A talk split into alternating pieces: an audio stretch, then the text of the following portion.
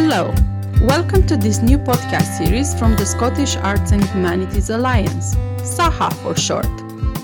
SAHA brings together Scottish universities, the Royal Society of Edinburgh, and the Scottish Graduate School of Arts and Humanities to promote the contribution of arts and humanities to society.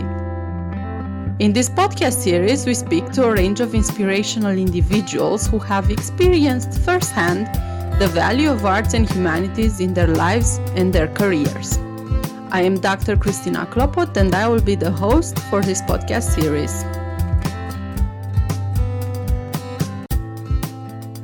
In this new SAHA conversation, we are joined by Christine Wilson, Interim Director of Research and Policy Insight at the British Council.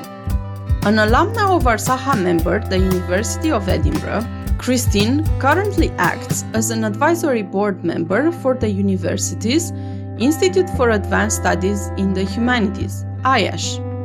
As it has become customary by now, in this SAHA conversation, we ask Christine to reflect on her career trajectory. But we discuss other subjects also, such as her work on international cultural relations, decolonization, and ongoing research exploring young people's ambitions and aspirations across the world.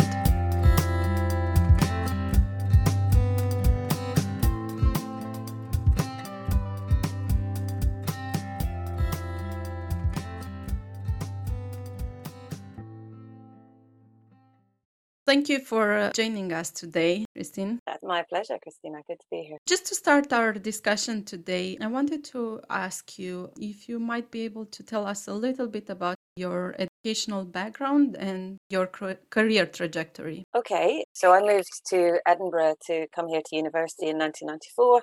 I came up initially planning to do my MA, which is the degree you get at Scottish universities, obviously, in French and linguistics, I think was what I set out to do. But I found I didn't quite enjoy the French as much as I thought I would. And I switched, and I actually switched a few times during my years at university. So I came away with a sort of MA General Arts in 1998, because I'd also covered classics. I'd done a bit of work in archaeology. So I was jumping around quite a lot and not really quite sure what I wanted to do. And so the bit about a career trajectory in terms of what led me to the British Council, where I am now, was fairly circuitous. I actually worked for a while in a record shop in Edinburgh.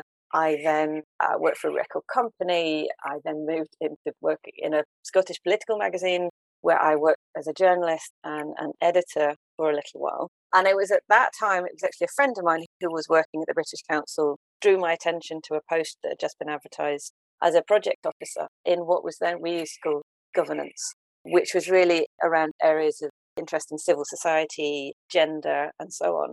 And I think because of the work I've been doing at the magazine, where I'd written a lot about Scottish civil society and its interactions with Scottish politics, I was interested in the job. She spoke very highly of the British Council as a place to work. And that took me to the British Council, and that was in 2004. And I think since then, my career at the British Council has been on a fairly narrow path insofar as for a long time, I stayed in that area of work around civil society, but I got more interested over time in some of the bigger issues that we were addressing as the organisation and with our partners around the world. So that's when I first went back to education, and I went back to the Open University actually to do a diploma in environmental policy. We were looking quite a lot at climate change, and I really wanted to get a grip on some of the policy issues internationally. My work then changed again. I got more interested in knowledge and research engagement and knowledge exchange, and how we should be doing more of that as an organisation that generates a lot of data. And I subsequently went back to the University of Ulster a few years ago to do a master's in social research skills, in particular focusing on how undertaking research in conflict-affected areas. So I think my initial educational background didn't really have a huge amount to do with where I ended up, but my education and career have then sort of intertwined quite neatly over the last 10 years or so. It's amazing how you've had this thirst for learning and knowledge and found new ways to nourish it through different degrees along the way. And actually, your connections with academic life haven't stopped, as you mentioned, with the last degree, because you now sit on the board for the Institute of Advanced Studies in Humanities at the University of Edinburgh, one of our SAHA member institutions.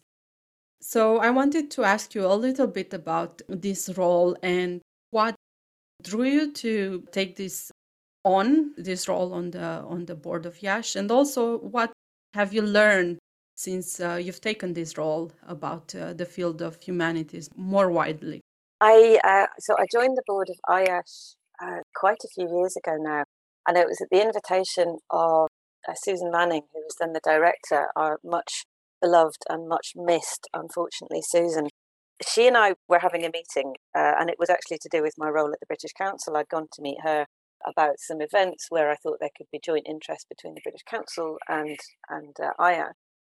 And we just got talking in her study that afternoon, and she gave me tea. And we had a great chat, and I was just really interested in what she was talking about. And anyway, we came to an agreement that there was some work we were going to do together. And then for me, rather out of the blue, a few weeks later, I received an invitation to join the board of IASH. And I was delighted. I was slightly intimidated, I have to say. Susan herself was a great mind. She wore her intellect very lightly, but she was quite extraordinary. And I knew that she and other members of the board were also quite extraordinary. And I thought, well, you know, I'm not a PhD, I'm not a professor. What can I really bring? But as it was, you know, the IASH board members at the time were all delightful and very welcoming. And I think I soon discovered that, you know, there was something to offer in terms of the international engagement that I was party to through the British Council. And I think also some of that real world experience of applied research. I think most of the colleagues in one way or another do apply their research, but I think the sort of breadth of what we can do at the British Council was of interest to a lot of the members. And I think they also recognised I did have that interest in knowledge exchange and thinking about how IASH could engage with the university more broadly, but certainly the city of Edinburgh, I think, a little bit more broadly. And having someone who wasn't coming at that from a purely academic background was useful, I think. And I'd say in IASH we've done that really well over the last few years, not just due to me, due to some of the fantastic staff, some of the engagement around the Dangerous Women Project, for example. And that, in terms of your second question about what I've learned, I think I have really learnt to appreciate the breadth of what can be discussed under the umbrella of the humanities. I think I'm constantly hearing about new things. I'm constantly being challenged to understand how the field of humanities is keeping up with the challenges of the wider world. So I think the field of digital humanities, I'm too old, I think, to be considered digital native. So some of the things that the fellows, the IASH scholars are doing in that field is quite extraordinary. I think some of the ways that the really transdisciplinary approaches you get within humanities, the real imagination of how problems should be addressed, how problems should be solved, is always quite inspiring to me, to be honest. So I remember one of the events we used to have, I guess pre-pandemic, a little bit more regularly at the IASH building, where board members would be invited in and we'd get short presentations from some of the scholars that were there at the time, and just hearing people talking about, you know, mapping, you know, sort of archaeological mapping technology, but it was being used to, you know, to talk about climate change resilience. Things like that are just always quite staggering to me. And I think IASH itself is such a haven of learning, but it's also not an ivory tower. It's so connected into real world issues. And I think that's the absolute best of the humanities. I absolutely agree with you. And I look at the work of the Institute through my work on SAHA, but also personal interests. And it's amazing what they have on, and the breadth of fellowship also, the topics that they support. You've mentioned the British Council already, and I wanted to ask you, you have worked on research at the British Council for a while now. And of course, the institutions covers a lot of fields of activities, but I wanted to ask you, given what you've observed from the projects over the years, how do you think arts and humanities research and projects that are not necessarily academic, but wider projects can help us address the big societal challenges that we're facing at the minute? It's a good question, and it's very nice of you to say I've worked as head of research at the British Council for quite a while. That is indeed true. Overall, I've been at the British Council about 17 years, but I guess I've been working in the research field in one way or another at the British Council for 9 or 10 of those. So for me, I always have to remember, and I occasionally have to be reminded that, you know, the British Council is not per se a research organisation. So we are not undertaking research at any time just for the sake of the knowledge and the sort of enjoyment and pleasure of knowledge. So everything we do needs to be applied. Everything we do, we are doing for a purpose and a practicable purpose, whether that's to find out things internally that we can apply ourselves in the way we develop policy and strategy, or whether it's in terms of informing our stakeholders or some of the participants in our projects. So I think arts and humanities research, it's when it comes to some of the big global challenges, and let's take climate change, which is timely. We're obviously talking about this just before COP. The British Council has a big piece of programming at the moment called the Climate Connection. It's obvious, I think, to anyone who really engages with climate change that while scientific and technological research and innovation plays an enormous role in things like, you know, carbon capture and storage, or better energy production, or the way that the way that our houses and homes are heated and run, for example. Huge amounts of what is needed in order to change have to stem from ourselves as, you know, human beings and as cultured human beings. And so it's arts and humanities research that I think can unlock some of those answers and solutions. And I think that point about culture is really important because, you know, I think bringing in psychology and, you know, understanding what it is that makes people change their behavior, what do people respond well to, is important. But even some of the underlying aspects of, you know, how we engage in the world, how different cultures, different societies engage the world is so deeply involved by their cultural history and background that if you forget that and you don't look into that and you don't apply research methodologies to that, then you won't make sustainable change. So there's an absolutely fascinating and to me completely new area of humanities that I was introduced to late last year, early this year, as part of a series of essays that I commissioned as part of our climate change project. And that introduced me to the energy humanities. And all my time at IASH, I'd never heard of the energy humanities, but the author of this particular essay was talking about the fact that actually our energy, the way we use energy and the way we produce energy, massively affects the culture that you live in. And you see that in literature and you see that in film. And you need to be able to understand energy as something of the humanities as well as something of the sciences if you want to change it. I think there's a new book out now. I think it might be a Jeremy Paxman book. And I confess I haven't read it yet, but I know he's talking about the sort of the history and of coal mining, particularly in England, I think. And you can't separate out coal as coal mining, and as something we do, people have done to heat their homes, a heavy industry, from how it impacted on whole societies and communities in certain areas of the country, and how that is ingrained in the way that those societies, those communities, those people see themselves, see their place in the world. So I think if we separate out all of our arts and humanities research from our scientific research, then you cannot possibly think about addressing these sort of big societal challenges such as climate change or COVID, for example. We always have to be aware that human beings are complex creatures who won't just respond to a technological innovation. And I do think, and I know it's a little bit of a cliche, but I think the point about arts and humanities research and practice, the ability to imagine and to think differently, is absolutely crucial, again, in addressing the major challenges that we're in. And I think most arts and humanities research would demonstrate that time and time again. I have worked on lots and lots of different types of research, and I've worked with lots of different countries and communities in order to do that.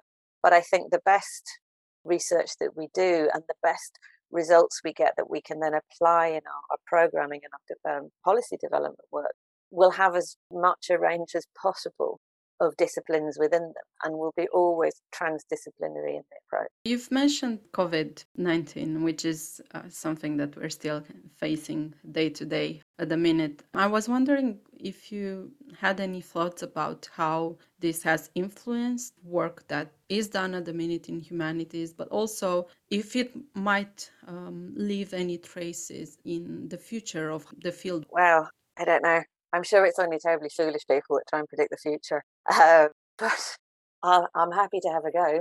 I think, I mean, in terms of impact we see and influence of the COVID-19 pandemic, absolutely. I think it's amplified a lot of things that were already happening, I guess. You know, it's public discourse about trust in science, you know, was really thrown onto centre stage by COVID-19, and we see that today and we see that ongoing. And so I think, for me, the need for good science, wherever it's coming from, good research is as needed as it ever was before, and probably more so. I think the opportunities, the need for collaboration, genuine international collaboration, have again been highlighted. And I think that the need for, you know, sensible intercultural connections as well have been shown up by COVID-19. And the fact that people have striven to do that despite the massive restrictions placed on them, you know, in terms of cooperation, in terms of travel and working together. I think people with curious minds will always try to reach out to others and collaborate. And I guess that brings me on to the next point about the future. The COVID-19 accelerated something that was already happening, I think, in terms of our ability to engage digitally. What isn't yet clear, I think, is exactly what impact that has had on the area of work, you know, I'm interested in professionally, which is how we build trust and engagement between peoples around the world. You know, I know there is research that suggests that in conflict-affected situations, some of these computer-mediated conversations and computer-mediated interactions are actually quite helpful in terms of building trust between parties who don't necessarily agree with each other, because you don't have that physical space in which people can congregate in tribes. You don't necessarily have the sort of sense of, you know, intimidation by another group physically if you were all engaging in this very flat online way. But the flatness perhaps is a problem in that you don't necessarily get as much of the genuine human interaction as you would want in terms of building those long-term sustainable relationships. So I think we don't yet know quite what the impact will be. We have some research that was published earlier this year that looked at some of the impacts of COVID on cultural relations. And we looked at two areas in particular, the impact on festivals and the impact more broadly on the arts and on science collaboration. And I think it threw up some of the things you would expect. One in particular, that there's a lot of smaller organisations actually turned out to be more fleet of foot in terms of how they could pivot online and continue to engage their communities quite effectively, whereas some of the major organisations, and in this I'm talking about, you know, big festivals and so on, just weren't able to do that. And the argument, I think, is they're not used to having to innovate in quite the same way. They're not as creative and imaginative as perhaps they could be. And I think there is absolutely a truth in saying that in terms of people being able to engage in conferences and seminars and so on, not to have to travel, not to have to deal with visas, not to have to do all of those things, opens up some of these intellectual and academic experiences to a much, much wider audience. And even though there absolutely isn't digital equality in the world, there are significant levels of digital reach globally. And, you know, far, far more people than before are able to access, you know, a podcast or, you know, an online webinar or something like that via their mobile phone than obviously you could possibly get into one room. So I do think that there has been an equalization of access to intellectual content and engagement. Obviously, you don't then get from that is the sort of level of networking and interaction that we had before. And what I'm interested in looking in the future is saying if we stay with this, or if we stay with the sort of hybridized model of these sort of events, does our interaction suffer? Does our engagement with other people suffer? Do we have to look at how we build relationships very differently? And will you actually end up with the sense that the privileged few will get to do the sort of physical and face-to-face interactions, it will be kept open for a much wider audience, which is good. But actually, it's you'll end up with a deeply two-tiered system that you didn't have before. So I think there's a lot of research to be done on that space that I'm quite looking forward to. So you've already led me to my next question, which was going to probe a little bit more into international cultural relations, because as far as I've gathered, you have a very strong interest in the area. And of course, you're in a great position to look at this as one of the aims of the British Council relates to international cultural relations very closely. And I wanted to ask you a little bit more about what arts and humanities can do in this area. What have you noticed over the years? So arts and humanities are absolutely central to what we do in cultural relations and in our research as well. I think in terms of our cultural relations practice, what we're always interested in is how these things are applied. You know, what difference does it make to people on the ground?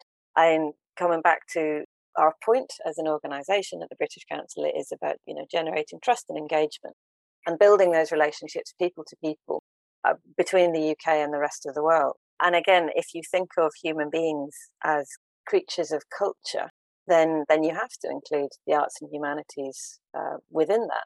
So it's within our programming, because we work in education, we work in arts and culture, we work in areas like cultural heritage and so on. We obviously work in language learning and teaching and assessment.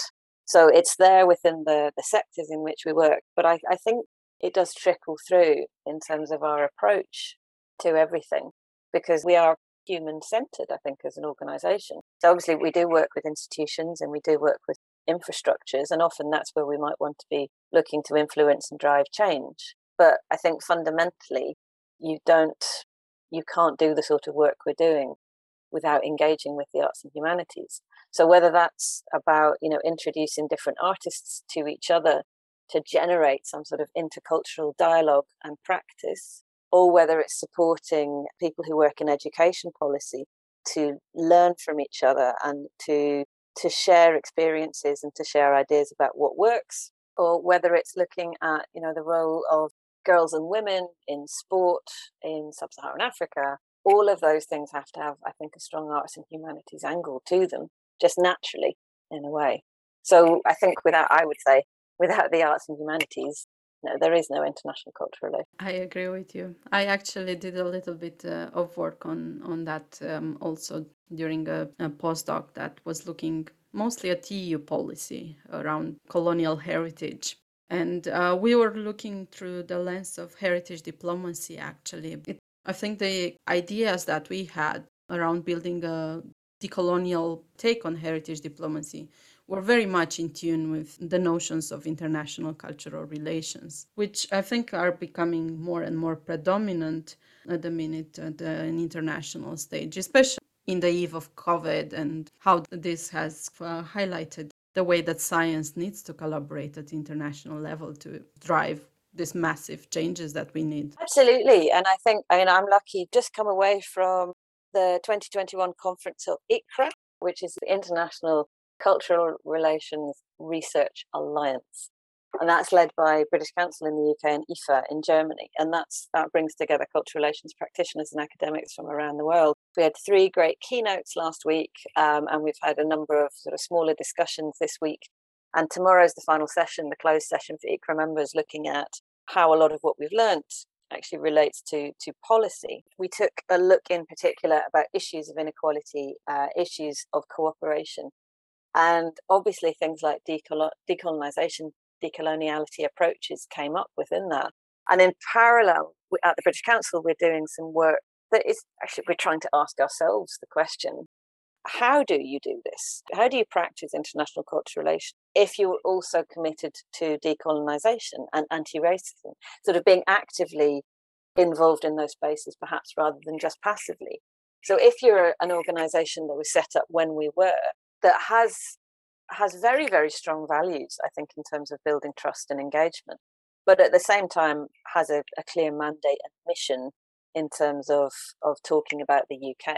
How can you do that from its perspective of decolonisation? Is it to do with power relations internally? Is it to do with the power relations you have with your stakeholders? And for me, working in research, obviously, it's that central point about how we know, how we go about approaching knowledge, the knowledge that we value, and how we gather that and how we amplify that is absolutely central. And it's something I wrestle with quite a lot, because obviously all of my studies have been done within the sort of the Western, the European model of how you generate knowledge, how you assess knowledge, and so on.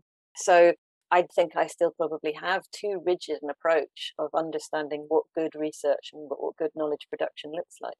So I'm trying at the moment to challenge myself a little bit in order that I can then effectively challenge some of the stakeholders that I work with, really to open up the knowledge that we have. Because one obviously great blessing of working somewhere like the British Council, and actually in IASH and other university settings as well, is you're so blessed with the range of people that you're hearing from and the range of different diverse opinions and sort of knowledge sets that people bring with them.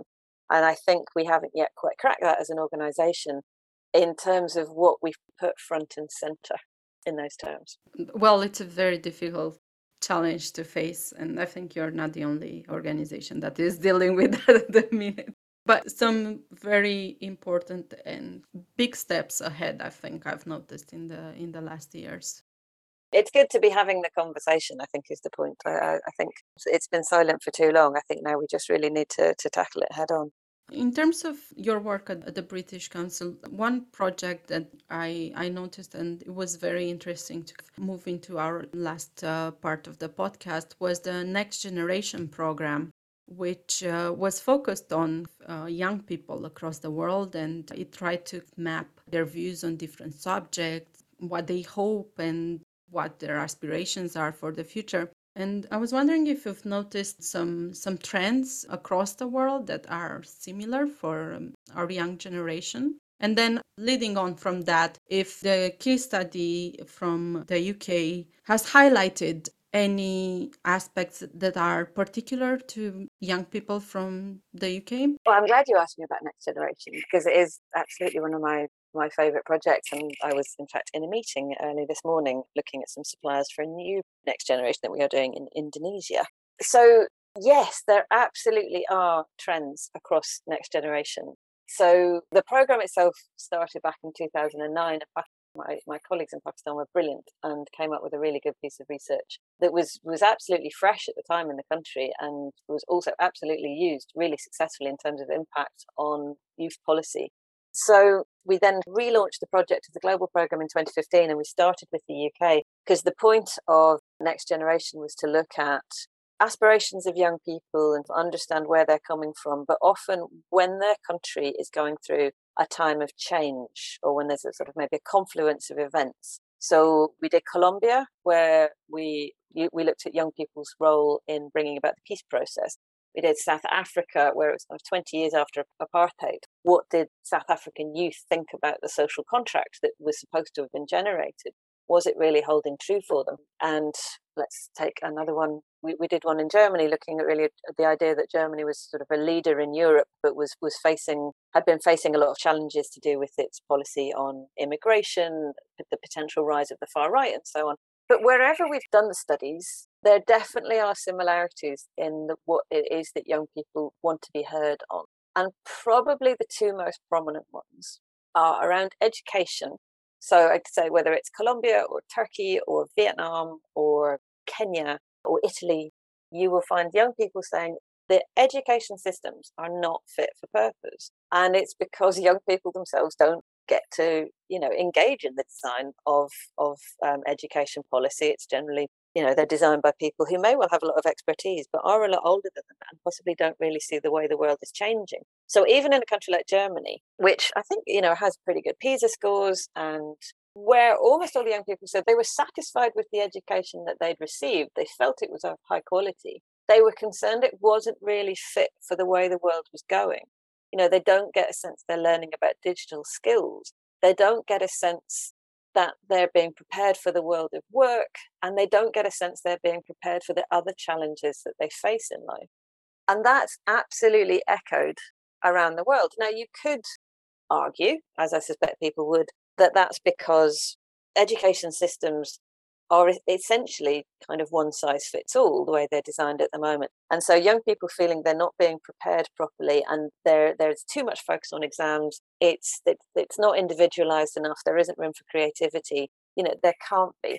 That there's no way of designing that education system. But I'm not sure that's true. And I do think it's worth listening to young people saying, well, we're fairly clear what we want. We're not telling you we don't want to learn. Pretty much everyone you speak to massively values education. They are desperate for it. They really, really want it.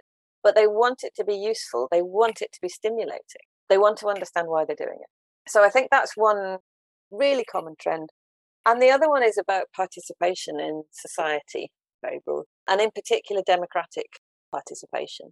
And a really strong sense of young people, on the whole, being deeply small p political, having a real interest in the world around them, you know, having a real interest in issues around climate change or the flows of migrants and refugees, around things like COVID, but also around war and instability, the rights of women and minorities and so on. And then often that translates into they are interested in their local communities as well. But there seems to be this bit in the middle that's missing. They are less likely to vote, and they are deeply cynical about it. And their sense, I think, is that they are not really listened to, and that when politicians engage with young people, it's quite tokenistic. It tends to happen maybe just around election cycles. It doesn't happen the rest of the time.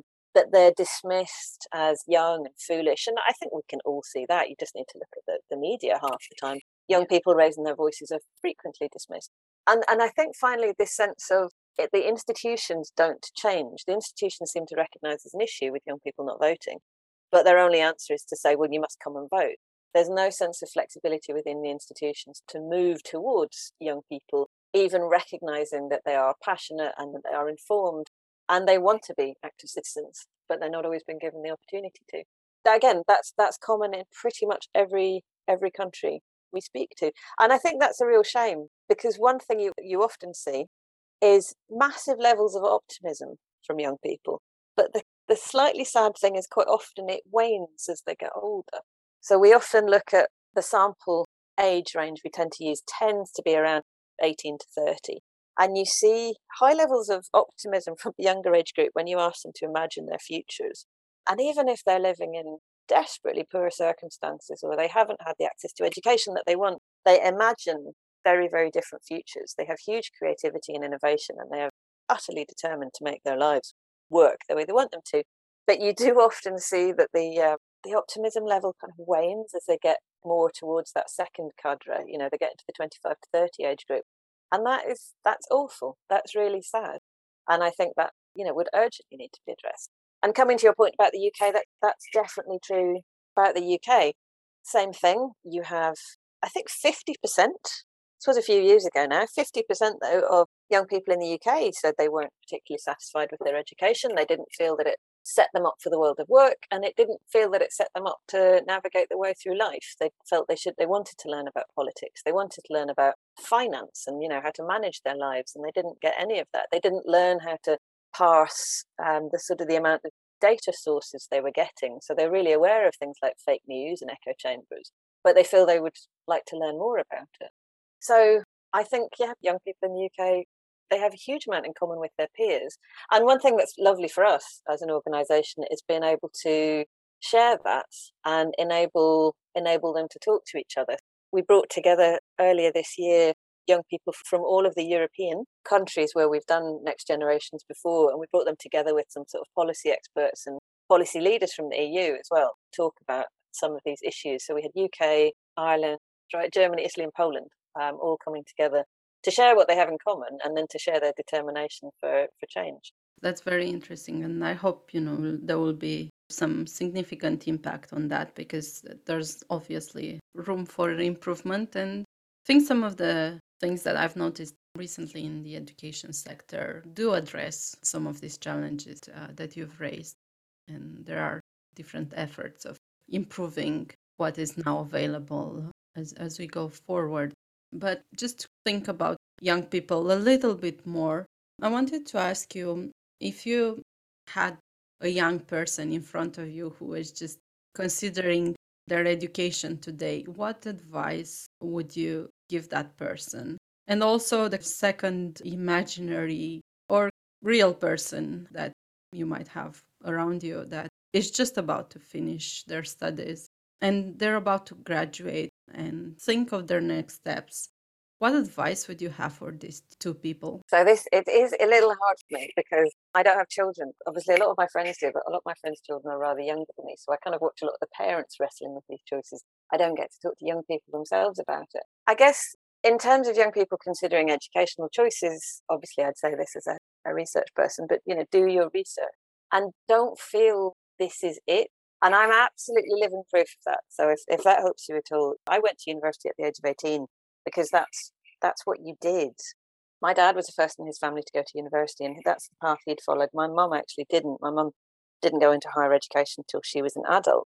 But I did. It was expected in my school. You maybe took a gap year, but I went to university, and I didn't really know what to do. I knew lots of things that I liked, and that was kind of problematic for me, actually, when I went into education, because I ended up jumping around quite a lot. So I suppose in considering educational choices, I was like, have a think. Talk to people, get advice, you know, be really proactive and consider what it is that I've never watched this program, but, you know, the lady that tells you to do all your tidying up, you know, this idea about what sparks joy. I do think that's really important. Just because you go off and do one particular subject and you think, you know, that's what I want to get a job in it, I can tell you that may not happen. So I do think about what sparks joy in your life. Think about what is interesting to you, because there is a massive world of education out there. There is a huge amount of research, and you can be like me and maybe not quite get it right the first time around, but you can then go back to it. And I would definitely suggest, wherever you are in life, that continuing to learn is absolutely crucial. It's kind of what keeps you alive. So, you know, don't rush into it. Don't listen too much to your parents or people who are trying to give you advice. My dad got me to start an economics A level. I lasted a term and I found it very painful, and I switched to Latin, which I really enjoyed, and I still do, and I'm still fascinated by the classics. I'm rather less fascinated by economics, I'm afraid to say. He thought it was a good idea and it would get me a good job, but you're too young to be thinking about that. Do what keeps you interested, and the fields in humanities that we've just spoken about are opening up, and there's a whole world out there is what I'd suggest to younger people. I'd probably say something similar to those about to graduate. I guess it depends to a degree what they're graduating in. But again, I graduated, and I remember this. I mean, it's, you know, it's more than 20 years ago, but and I suspect life was probably a little bit simpler back then as well. But I left and I carried on doing the job I'd been doing as a part-time job. You know, for my university years, I worked in a record shop, and I just went into working full-time in a record shop for a while because I was really passionate about music and I didn't really know what I wanted to do. Various friends had gone off into, you know, management consultancy. I was pretty sure I didn't want to do that. I was trying to work out whether I wanted to do a master's and wanted to stay on. And then, as I said, my life went off on this rather circuitous route. Some people, I think, have got a real sense of ambition and purpose, and they know what they want to do. And I salute them. I really do. I sometimes wish I had that level of certainty and purpose in my life.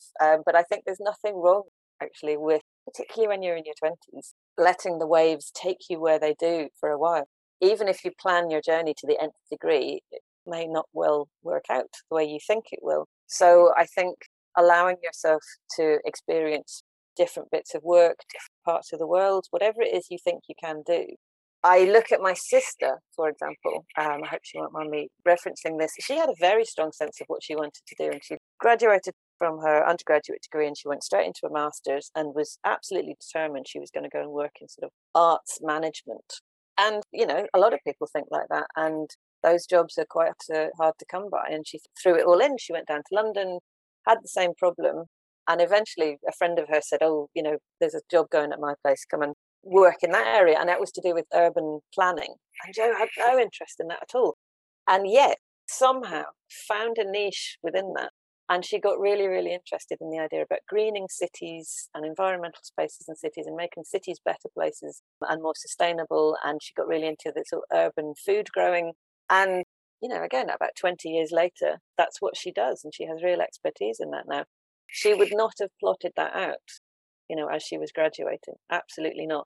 But she does it. She loves it. She's really good at it. And so I just think, yeah, let those waves buffet you for a little bit as long as you can. And I think often a path will emerge.